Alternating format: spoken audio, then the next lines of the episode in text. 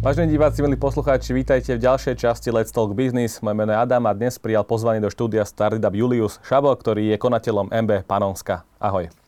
Ahoj, dobrý deň. Uh, ďakujeme, že si prišiel. Dnes sa budeme rozprávať najmä o značke Mercedes-Benz na Slovensku a to, že ja ťa považujem takého otca Mercedesu na Slovensku, lebo ty si pamätáš tých 30 rokov dosadu, kedy značka prichádzala na Slovensko a snažila sa etablovať. A ešte skôr, ako prejdeme k tomu gro, čo sa chceme rozprávať, tak e, ja viem, že ten Mercedes, keď prichádzal na Slovensko, tak nie veľa ľudí mu verilo a všetci si mysleli, že ten Mercedes sa nejako na Slovensku neuchytí a prvé roky boli predaných koľko, 2-3 kusy. Tak ako si ty spomínaš na tých 30 rokov späť, keď ten Mercedes prichádzal na Slovensko, snažil sa etablovať na našom trhu? Tak musím ťa opraviť, lebo skutočným otcom Mercedesu na Slovensku je pán Andrej Glac, ktorý začal so skupinou Wiesenthal prvé rokovania už v roku 1989, hneď po Nežnej revolúcii. A vtedy, keď my sa prvýkrát stretli s pánom Glacom v lete uh, roku 1990. Vtedy založili uh, skupinu, skupina Wiesenthal s pánom Glacom uh, spoločnosť Motorcar, ktorá od 1990. na trhu začala pôsobiť. V zásade si všetci ťukali na čelo, lebo hovorili, že proste predávať Mercedes na Slovensku, že to nebude nikdy fungovať. Došlo to do stavu, že sme na trhu v, po 30 rokoch boli schopní umiestniť e, aj viac ako 3000 osobných automobilov, ďalších 2000 užitkových vozidel, autobusov. Takže nakoniec tieto prognozy nevyšli. Aký bol ten hlavný argument, že Mercedesu sa na Slovensku nebude dariť? Tak bola to určite cena. Každý hovoril, že Mercedes, to, tam platíš len za hviezdu. A v zásade po tých rokoch u Mercedesu môžem povedať, že naozaj platíš za hviezdu, ale ako za symbol toho, čo všetko je v tom aute ukryté, čo všetko mm, každý, kto auto používa, aké výhody získava, aké technológie, keby si tú, tú istú technológiu dal zrejme do hociakého malého auta, bude stať určite oveľa viac. A naozaj to bolo asi tak, že tie prvé roky sa predalo naozaj že do pár kusov však. Tak začali sme, mali sme, medziročne sme mávali 300, 500, 700 percentné nárasty, keď sme vyrástli z 2 na 7 alebo na 15 aut, tak ako to jednotlivé roky začalo. Mm, bola to skvelá doba, no dnes už sa to tak oveľa viac stabilizovalo, nárasty samozrejme už také veľké nie sú. Ano. V súčasnosti je teda aký stav na slovenskom trhu, koľko, uh, aký je percentuálny podiel Mercedesov na Slovensku, alebo koľko predáte ročne takýchto aut? Tak taký zdravý trh na Slovensku je približne 100 tisíc automobilov, všetkých značiek osobných. Mercedes z toho mm, robí približne 2,5%. Je to okolo 2,5 tisíc predaných osobných Mercedesov. To je, ro, ro, to je ročný predaj. Ročný predaj, ročný predaj 2,5 tisíc. Tak to je celkom už lepšie ako tých prvých pár, čo bolo zo začiatku. Uh, ty si sa však v roku 2019 rozhodol, že pôjdeš uh, sám do tohto biznisu a uh, že založíš teda MB Panonsku. Uh, ako to teda, prečo si sa vôbec rozhodol ísť do vlastného podnikania? Tak ako spoločnosť Motorcar sme boli veľmi úspešní. Mali sme 95-percentný podiel na slovenskom trhu Mercedesu. Robili sme ďalších 13 značiek, pôsobili sme na Slovensku, v Maďarsku a v Čechách. V nejakom okamihu e, som ale sa rozhodol, že sa chcem vrátiť bližšie k autám. Už som mal minimálny kontakt s autami, so zákazníkmi bolo to manažovanie veľa spoločností. Spoločnosť mala skoro 1500 zamestnancov v tých rôznych firmách. A proste chcel som bližšie k trhu, bližšie k ľuďom, bližšie k tomu, čo mi robilo najväčšiu radosť. A tiež som sa chcel venovať trochu viac rodine, sebe. Nájsť si proste čas, lebo keď robíš s 13 automobilkami a e, máš na starosti 20-25 dílerov, e, ktorí robia mm, predaj, obchod, predávali sme 12, 13, 15 tisíc vozidel ročne, tak môžeš akokoľvek skúsiť ten čas upratať. Na konci dňa ten čas nebudeš mať. Áno, keď sa pozerám na, tie, na, to, na ten rok 2019, že si išiel do vlastného podnikania, tak potom na to prišla hneď pandémia a to je veľmi nešťastné pri podnikaní. Uh, ako ste zvládli tú pandémiu s celou firmou a ako vôbec ovplyvnila pandémia automobilový sektor na Slovensku? Po dohode s majiteľmi z rodinou Wiesenthal sme oddelili uh, spoločnosť MB Panonská zo skupiny Motorcar. Uh, začal som ako samostatná SROčka predaj a servis v rámci Bratislavy ako jeden z troch zastúpení, ktoré, alebo jedno z troch miest, ktoré Mercedes na Slovensku, v Bratislave predávajú. A ten prvý okamih bol mm, taká trošku obava, lebo tá zodpovednosť za ľudí ehm, v zásade, keď v marci 2020 prišla totálna závera najprv všetkého, čo súviselo s predajom a servisom, tak sme sedeli s mojimi ľuďmi vo firme a rozmýšľali, čo bude. Musím povedať, že mám skvelých ľudí, ktorí povedali, chceme sa podielať na tom, že to prežijeme ponúkli možnosť, že prídu o časť príjmu, ktorý mali, aby sme proste udržali firmu v behu, aj napriek tomu, že bolo zavreté. Mm, hľadali sme nejaké iné riešenie. Ja som povedal, že poďme sa radšej pozrieť, čo vieme urobiť aj v tejto biede, aby to fungovalo.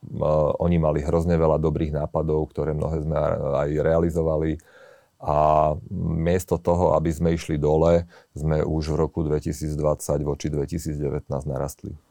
Áno, to som chcel práve povedať, že hoci sme tu mali krízu, tak tie tržby boli eh, výrazné, že narastli vyše, o vyše 50%, keď na to pozerám, tak 30 miliónov eur v roku 2021, čo je narast o polovicu z roku 2020. Čím to teda bolo? Tak určite je to tým, že máme skvelé produkty, Mercedes napriek kríze priniesol nové auta, zatlačil oveľa viac do elektromobility ako možno iné automobilky. A prišli skvelé nové hybridné auta a prišli nové modely, ktoré sa proste zákazníkom páčia. Mhm, takže môžeme to aj tak povedať, že aj keď sme tu mali tú krízu, tak stále ľudia chceli nakupovať, že nezlakli sa tak veľmi, že vy ste to aj nepocítili, že máme tu nejakú krízu a ľudia sa viac boli zdržanliví, vypitovali sa viac a teraz chceli počkať, alebo ako sa ten zákazník správal počas tej krízy? Tak ono, za mojich 30 rokov pôsobenia v tomto biznise, mm, tá skúsenosť je taká, že každý zázrak na Slovensku trvá 3 mesiace. Čokoľvek sa u nás stalo, politický problém, ekonomický problém, tak ľudia za 3 mesiace sa tak nejak otriasli a mm, nejak asimilovali k tomu, čo proste tej situácii, ktorá bola a mm, chceli ďalej žiť. Čiže u nás nastalo to, že ten predaj sa prepadol na začiatku, to zostalo úplne zmrznuté, proste nikto neuvažoval o kúpe auta, keď nevedel, čo s ním bude, či to prežije, či nevedeli sme, čo vlastne tá korona spraví, čo to bude, ako sa to bude vyvíjať. Servis nám začal fungovať relatívne hneď, pretože mm, to servisovanie bolo potrebné a predaj sa tak pomaly rozbiehal. Skúšali, skúšali sme rôzne formy online, skúšali sme, hľadali sme iné spôsoby, ako sa dostať k zákazníkom. Našťastie bol zakázaný malý obchod, ale nikto nezakázal obchod medzi firmami, takže obchodné rokovania samozrejme so zabezpečením všetkých bezpečnostných, zdravotných opatrení fungovali a vďaka tomu sme boli schopní fungovať a na konci dňa aj narast. Áno. Iná kríza pominula a prišla hneď druhá, to bola, a teda je vojna na Ukrajine. Ako vojna na Ukrajine ovplyvnila váš segment? Veľa automobiliek to poškodilo práve preto, lebo tam mali výroby káblových zväzkov a iných komponentov. Tak ako to má Mercedes dnes? Tak Mercedes je v tom mal šťastie, že také tie dôležité komponenty, elektrické vybavenie vozidiel, káble, e, veľa iných technológií e, sa vyrábajú v Európe, blízko k Nemecku. Málo kto vie, že výrazným dodávateľom práve tej elektrickej výzbroje je Slovensko pre Mercedes, a, takže tu ten postih bol menší. To, kde nás to zasiahlo, je, že na Ukrajine Mercedes vyrábal luxusné kože. Takže toto je jediná časť, také obmedzenie, že také tie úplne najluxusnejšie materiály do vozidiel sú trošku obmedzené, ale ne, nie je to tiež úplne stop, pretože časť tej výroby je aj v Nemecku a tá ďalej beží. Takže dnes, keby si chcel zákazník kúpiť uh, auto, tak aké sú tam dodadacie lehoty? Lebo niektorí moji kamaráti, ktorí si chceli kúpiť auto, tak im niektorí predajcovia iných značiek povedali, že rok, rok a pol musia čakať na nové auto, ktoré si vyskladali. A ako sa vy s týmto pasujete? Keby si sa ma na to opýtal pred tromi mesiacmi, tak ti poviem, že tento rok neviem, čo bude. Tá situácia sa vyvinula tak, že mm, aktuálne mm, ten, kto chce auto okamžite, tam je problém ho obslúžiť, pretože mm, také tie zásoby vozidiel, ktoré sú k dispozícii okamžite, tie sa úplne stratili. Bežne vidíš dneska v dílerstvách na Slovensku, že nemajú čo vystaviť ale to, čo funguje u Mercedesu, myslím, že celkom fajn. Mimo dvoch, troch modelov vozidel si v zásade schopný do konca roka väčšinu vozidiel dostať. Do konca roka. To, to, to je vlastne 5-6 mesiacov. Sú určité obmedzenia, ktoré môžu súvisieť s niektorými čipovými sadami, že nedostaneš určitú výbavu, ale v zásade sa auto dá nakonfigurovať a je veľká šanca, že do konca roka sme schopní zákazníkovi dodať. Áno. Eh, poďme ešte k tomu, k tomu luxusu na Slovensku, lebo ja považujem značku Mercedes za luxusnú značku, aj sama sa tak tým píši a tvorí. Uh, tak ja keď sa dnes pozriem na ulice Bratislavy, tak mám taký pocit, že tomu luxusu sa naozaj darí, že máme tu naozaj vysokú koncentráciu luxusných aut. Tak uh, ako ty vnímaš možno ten, to, že na Slovensku máme, keď sa pozrieme na tie ulice, tak je tam strašne veľa tých luxusných aut, že odkiaľ sme taký bohatý národ, že si môžeme takéto auta dovoliť? Tak je to možno koncentráciou vozidel v Bratislave, že tie auta tej vyššej triedy uh, sú uh, jednak prevažne nakupované v Bratislave a pravdepodobne jazdia oveľa viacej, možno aj troj, aj štvornásobok kilometrov, ako mnohé malé auta, ktoré si kúpi niekto do rodiny a potom spraví 3-4 tisíc kilometrov za rok, alebo aj menej. Na našich autách sa jazdí priemerne 25 až 30 tisíc kilometrov. Čiže poprvé je tá vizibilita aj podmienená práve týmto. To je prvá vec. Mal som taký rozhovor s jedným tvojim kolegom z iného média a na Slovensku sa predáva okolo 100 tisíc vozidel ročne a Mercedes má približne 2,5% podiel na slovenskom trhu.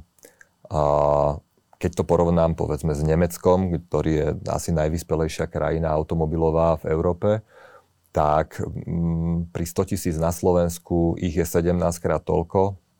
Malo by sa predávať 1,7 milióna aut v Nemecku, predáva sa cez 4 milióny. Čiže 2,5, skoro trojnásobok toľko, čo je u nás.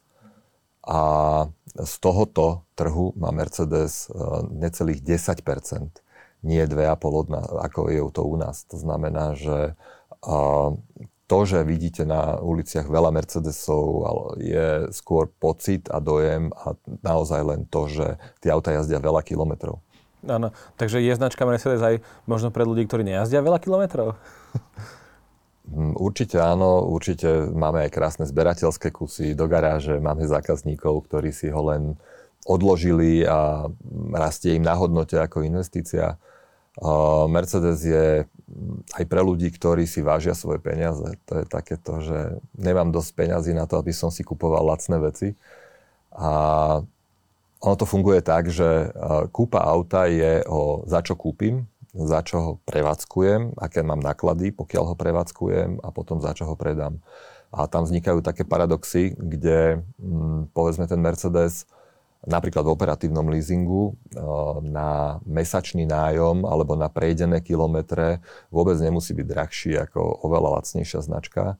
Práve naopak, je oveľa efektívnejšie jeho používanie a plus ten štandard, lebo v tej cene toho auta je samozrejme primerane vyššia bezpečnosť, komfort, eh, dojazd, technologické vlastne vybavenie toho vozidla robí lepšie užívanie a práve tie mesačné náklady alebo kilometrové náklady to spravia prístupné aj niekomu, kto si nevedel predstaviť, že má na Mercedes. Áno, spomenul si už aj dojazd. Poďme sa teraz uh, porozprávať trošku viac o tej elektromobilite. Značka Mercedes-Benz do roku 2030 chce prejsť na komplet elektrické vozidla. To znamená, že už nebude vyrábať spalovacie motory, respektíve nebude vyrábať e, vozidla so spalovacími motormi. Um, je to trošku podmienené legislatívou Európskej únie. Ako ty vnímaš tento krok, že celá Európa ideme sa pretransformovať na veľkú elektroveľmoc? Je to veľmi komplexná téma, lebo no, tá legislatíva Európskej únie hovorí, že v roku 2035 uh, už sa nebudú môcť prihlasovať spalovacie motory. Mercedes k tomu pristúpil s tým, že ten vývoj mm, elektromobility mm, veľmi podporil. E, pracuje v tej oblasti už viac rokov. Začalo, začali v podstate takými menšími uh, elektromotormi, ktoré robili uh, z rekuperácie, podporu, rozjazdu, zvyšovali efektivitu. Uh, ďalej sú to nabíjacie hybridy, ktoré dnes robia nejakú čas alebo nejaký segment trhu kde mm, tie naše vozidlá majú dojazd 75 až 100 km, čo je výnimočné na trhu. Je to ináč za mňa aj podmienka na to, aby hybrid mal zmysel, lebo zapichávať auto do zasuvky na každých 20-30 prejdených kilometrov nie je veľmi uh, zábavné a efektívne. A tu Mercedes myslím si, že bez toho, aby zobral batožinový priestor, bez toho, aby zobral miesto v aute, umožňuje ľuďom jazdiť auta nabije si ho na 220 V cez noc z obyčajnej zásuvky. A tu fungujú tie naše auta skvelo, ale hlavne v elektromobilite ako takej, kde už ide to auto naplno elektrické, ten vývoj sa strašne urychlil. A ja hovorím, že dnes predávame auta tretej generácie elektromobility. Tie prvé boli tie, čo vedeli spraviť 100, 150, možno 200 kilometrov Druhá generácia boli tie auta, ktoré jazdia 400, 450, 500 km. Tie sú tak na mestské využitie a veľmi blízko mesta. Pokiaľ majú rýchle nabíjanie, e, tak samozrejme aj nejaká dlhšia cesta na nich nie je problém. Ale tá nová generácia našich aut už chodí, tie dojazdy sú dneska 775, 750 km a to nabíjanie je veľmi rýchle. Dnes sa vybrať, ja neviem, z Bratislavy na dovolenku do Chorvátska, do Murteru. Máme aj čerstvú skúsenosť, robili sme tam regatu, zákazník prišiel na modely EQS, jeho celá zastávka na celej ceste bola 15 minút zahrebe na nabitie, prišiel s dojazdom 20%, pritom išiel normálne 130, 140, 150 km za hodinu, možno, že aj prekračoval niekde tie limity, čo je taký uh, to je, to je vlastne taký killer pre elektroauto, pretože ako náhle ide auto rýchlejšie, ako sú tie normy, tam enormne rastie tá spotreba elektriky. je perfektne zvládnutá aerodynamika u toho modelu EQS. Je to platforma, ktorá už bola vyvíjana špeciálne ako elektromobil, nie je upravované auto. A táto tretia generácia dokazuje, že tá elektromobilita je tu reálna. Často majú ľudia predsudky, že, alebo to ja sa tak pocítim na Slovensku, že ešte máme predsudky voči tomu, že elektromobil to musí stále niekde stáť. E, z Bratislavy do Košic napríklad bude musieť trikrát stáť, lebo tá infraštruktúra ešte nie je tak urobená dobre. A poďme k tej infraštruktúre, že ako dnes napríklad na Slovensku sme pokročili v tej infraštruktúre elektronabíjacích staníc a podobne, že do x rokov nahradíme práve čerpacie stanice týmito nabíjacími stanicami. Prvé auto, ktoré som jazdil, bolo EQC. Dojazd tam bol 440 km keď bola zima a išiel som rýchlejšie a na Slovensku sa nesmie, takže v Nemecku 160, tak po 220 kilometroch už som veľmi úzkostlivo pozeral, kde je najbližšia nabíjačka, lebo už ďalej veľmi to nechcelo ísť. A to vlastne ten Sloven... model. Áno, keď som na. Slovensku na tomto aute si dal na navigácii vyhľadať najbližšiu nabíjaciu stanicu, tak som mal nabíjacie stanice v dosahu 50 km na jednom displeji. A za tie dva roky sa to vyvinulo tak, že mm, keď si spravím to isté na tom jednom displeji, mám nabíjacie stanice v okruhu 2-3 km a už nie 50. To znamená, strašne veľa ich pribudlo. Tá voľba je dnes od tých základných, e, ktoré ponúkajú nabíjanie na 11-22 kW cez rýchle, mm, zvolíte si v aute, že či chcete rýchlu alebo super rýchlu od 150 kWh vyššie. A dneska to je naozaj o tom, že cestujete do Košic a už nerozmýšľate o tom, lebo na tej ceste ten 15-minútový stop na tej nabíjacej stanici vám zabezpečí bohate dojazd pri komfortnej rýchlosti, pri veľkej pohode. Takže už to nie je také, ako to bolo také, že rozdiel tých 50 km je naozaj cítiť, že dnes na Slovensku 2 4 km a som plne nabitý. Je naozaj tá, to množstvo nabíjacích staníc je veľké a ja by som to prirovnal, no, keď nám prezentovali elektromobilitu pred pár rokmi v centrále v Stuttgarte, tak použili dva obrázky. Použili Broadway rok 1900 a rok 1907 v roku 1900 na tom obrázku stoja konské povozy, plná Broadway konských povozov, nebolo tam vidieť auto. A v roku 1907 už tam boli len tie auta, presne rovnako plné a bez tých koní. A to bolo 7 rokov, viac ako 100 rokov naspäť. Ten vývoj sa zrýchlil, mm, asi jak internet. Internet tiež prešiel zo 64 KB na 1 GB dnes. Ani sme si nevšimli, ako sa to stalo a rovnako sa to deje s tými nabíjacími stanicami. Áno, tak je to určite veľká vec, keď už aj, aj Mercedes-Benz pristúpil k tomu, že už nebude tieto spalovacie motory dávať do svojich vozidiel. Uh, ako, akú rolu možno v tomto hrajú vodíkové autá, alebo teda vodíkové pohony, pretože tie sú dnes už tak trošku dostávajú do povedomia. Uh, má to nejakú budúcnosť? Pokiaľ viem, tak väčšina automobiliek v osobných autách úplne zastavili vývoj vodíkových pohonov, pretože tá efektivita tých batériek narastla. Ten vodík je treba vyrobiť, je to aj energeticky veľmi náročné a tá efektivita tam proste nie je. Ten vodík vyzerá, že do budúcna bude e, výhradne určený pre nákladné vozidlá, možno autobusy, e, že tam pri tej veľkosti je to tá cesta, ktorou tie automobilky sa hýbu. V prípade osobných vozidel sa veľmi zlepšujú technológie.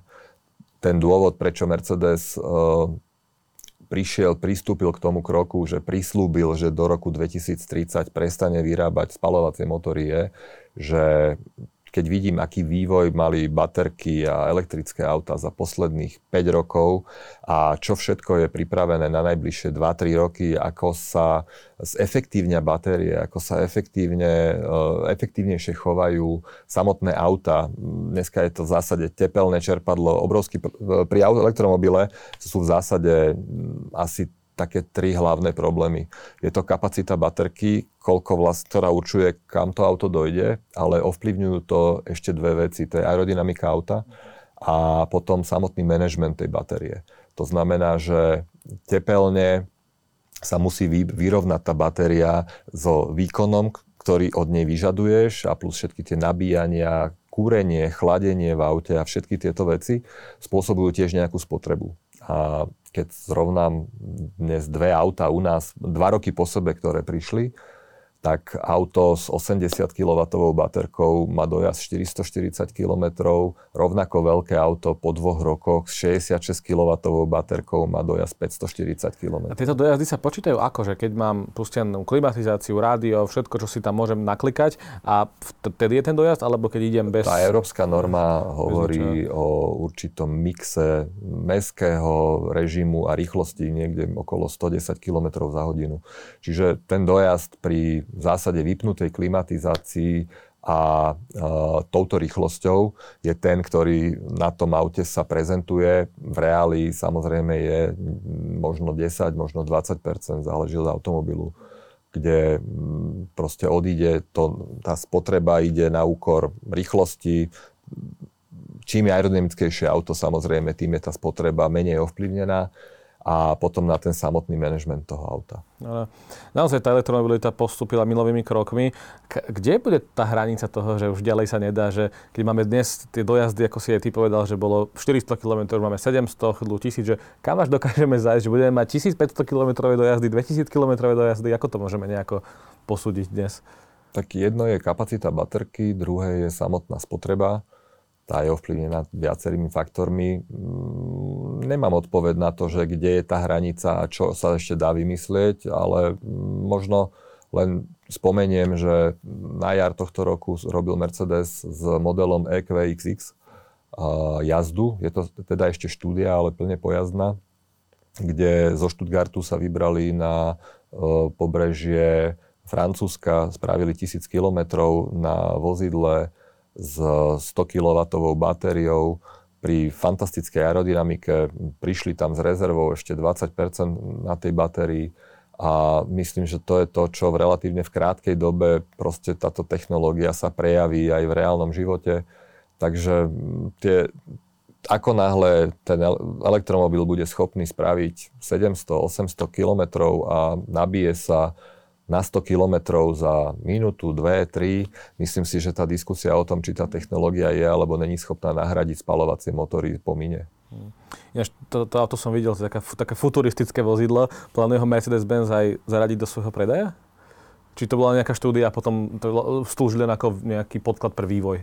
Čo z neho bude reálne v autách, to ukáže doba.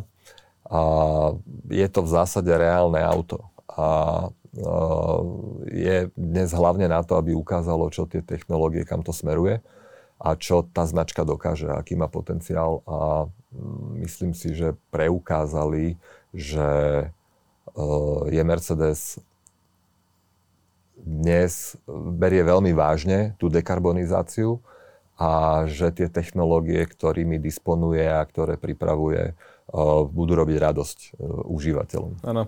Poviem trošku aj k tej kritike, lebo ja som si často čítal také recenzie na téma Mercedes a podobne a dnes tie nové modely, veľa ľudí som sa tam písal a som sa dočítal, že, že už to vyzerá ako ten veľký televízor, tá prístrojová doska, že to je celá, e, celé digitálne a že to tak trošku môže aj odrádzať od e, toho šoferovania, že už ten zážitok nie je taký z toho šoferovania, aký by mal byť.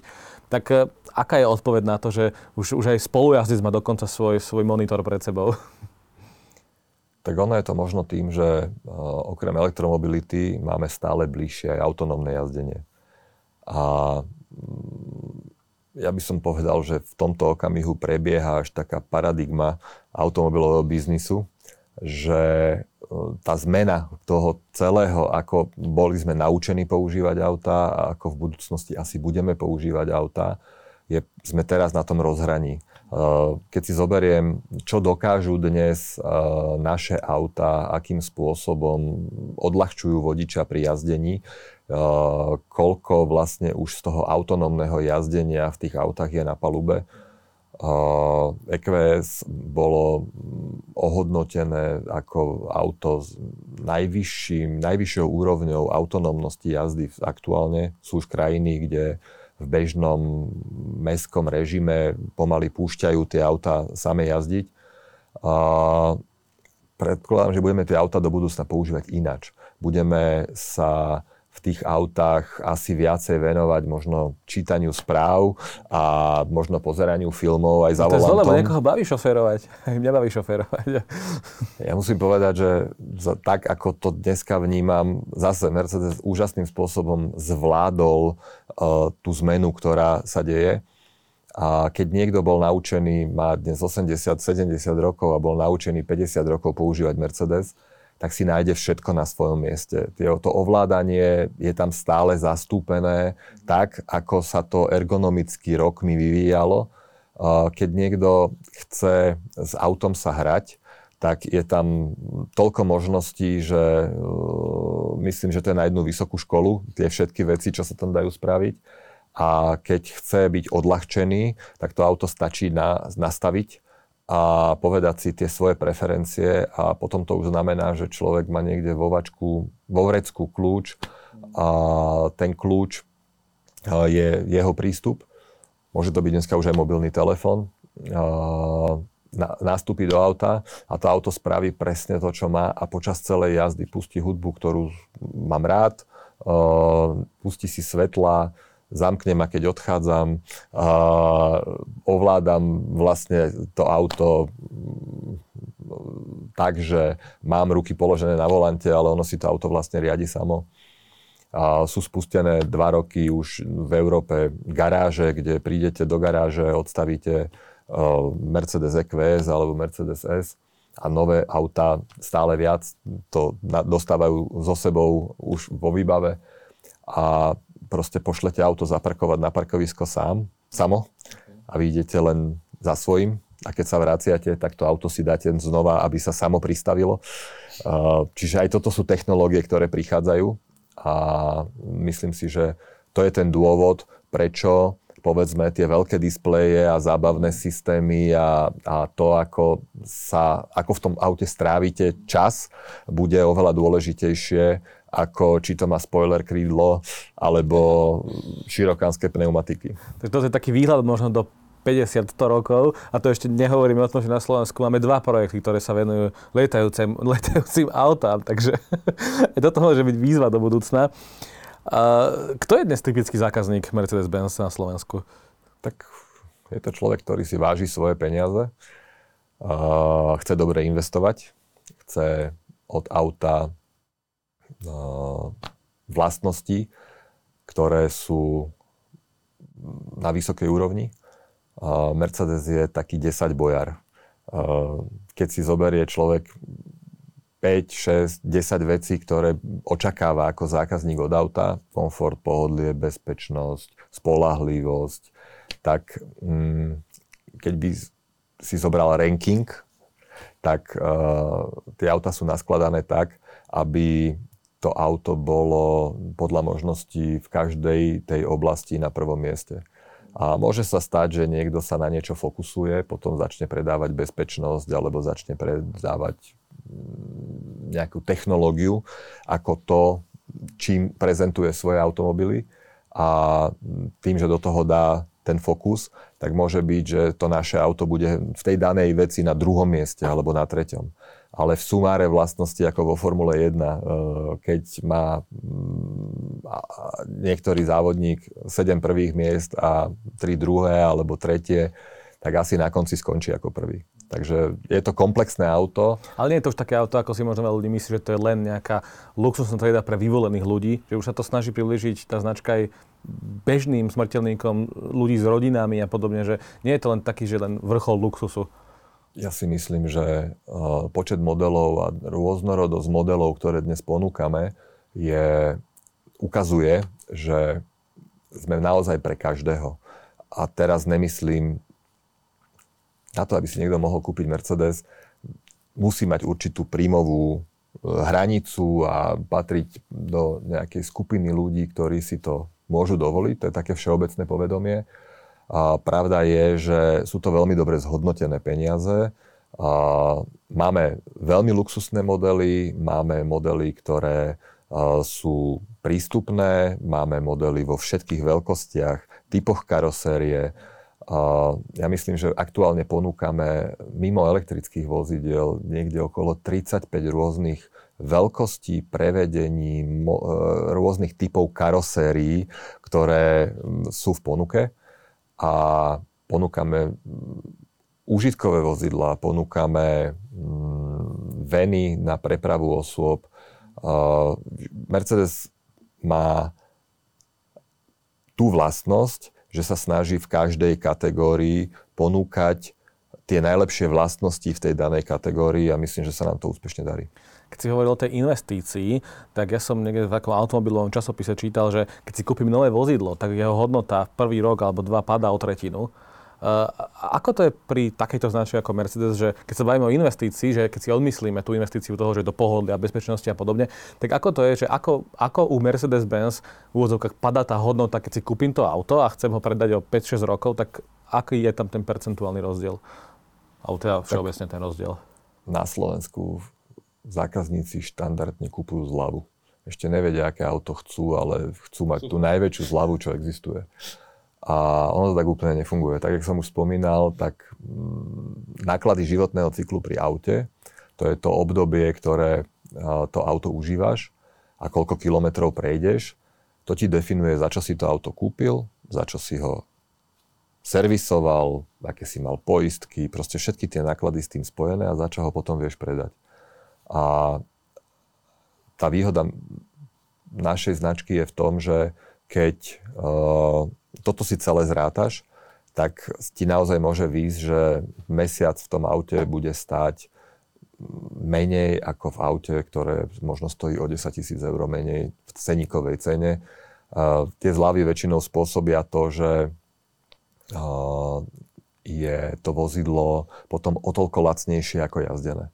Toto u Mercedesu tak nefunguje. Skôr sme sa snažili vždy celé roky e, zákazníkovi tú cenu, ktorú sme udržali, vrátiť v službách, ktoré sme mu dali. V tom, čo je najdôležitejšie, lebo auto kúpiš a ten okamih toho používania je 3, 4, 6 rokov, ktoré to vozidlo ti robí náklady, kde ťa to ten servis teší alebo hnevá a my sme sa snažili, aby v tejto oblasti zákazník vždy bol s Mercedesom spokojnejší ako s inými značkami. A to vracia to, že potom je tam vyššia zostatková hodnota na konci a keď sa pýtaš, že padajú ceny, samozrejme, že normálny trh tak funguje. Posledné dva roky žijeme na trhu, kde predávame e, auta jazdené pomaly za cenu nových v čase obstarania ale to je dané proste tou situáciou, nedostatkom vozidiel, to, že keď niekto chce okamžite vozidlo vyriešiť a potrebuje tú mobilitu, tak uh, veľakrát má jedinú šancu siahnuť na jedno dvojročné vozidlo, ktoré dnes naozaj sa predáva pomaly v cene nového auta. Áno. Ešte mi napadla ďalšia otázka, to je to, že čo považuje Mercedes-Benz za svojho najväčšieho konkurenta. Kto je ten najväčší konkurent pre vás dnes? Na to je také pekné. Nemci majú uh, ináč trošku nastavené slovo konkurencia. Existuje tam, že vedbeverbe a mitbeverbe. A ja by som povedal, že na trhu má Mercedes veľa spolusúťažiacich. A nevidím veľmi to slovo konkurencia ako správne na to ohodnotenie. A samozrejme, že v luxusnom segmente mm, sú tí hlavní uh, spolusúťažiaci e, z Nemecka. Definovaní náskokom vďaka technike a radosťou z jazdy. a je to veľmi ťažké. Naši zákazníci zvyknú hovoriť, že odkedy jazdia Mercedesom, vlastne už nič iné nechcú, takže neviem, či máme konkurenciu. to som sa aj dostať, či vôbec nejaká konkurencia, tak pekne diplomaticky si to povedal. Poďme k poslednej otázke, nie je to tak otázka, ale ja som si čítal takú peknú knižku o Mercedese, tam bolo, že vlastne, že žena prvýkrát uh, uh, jazdila ako prvé auto na svete, tak to môžeme povedať, že povedzme si tento príbeh, ako to bolo v tom roku 1800, neviem kedy 86. presne. 86. Tak v tej dobe vyvinúť auto bol nezmysel. Uh, boli kone, ktoré mali zabezpečiť mobilitu ľudstvu na celý zostávajúci vek. A mm, pán Benz vyvíjal niečo, čo malo fungovať na motor. A takže bol vynikajúci konštruktér, ale asi nemal ten správny obchodný duch.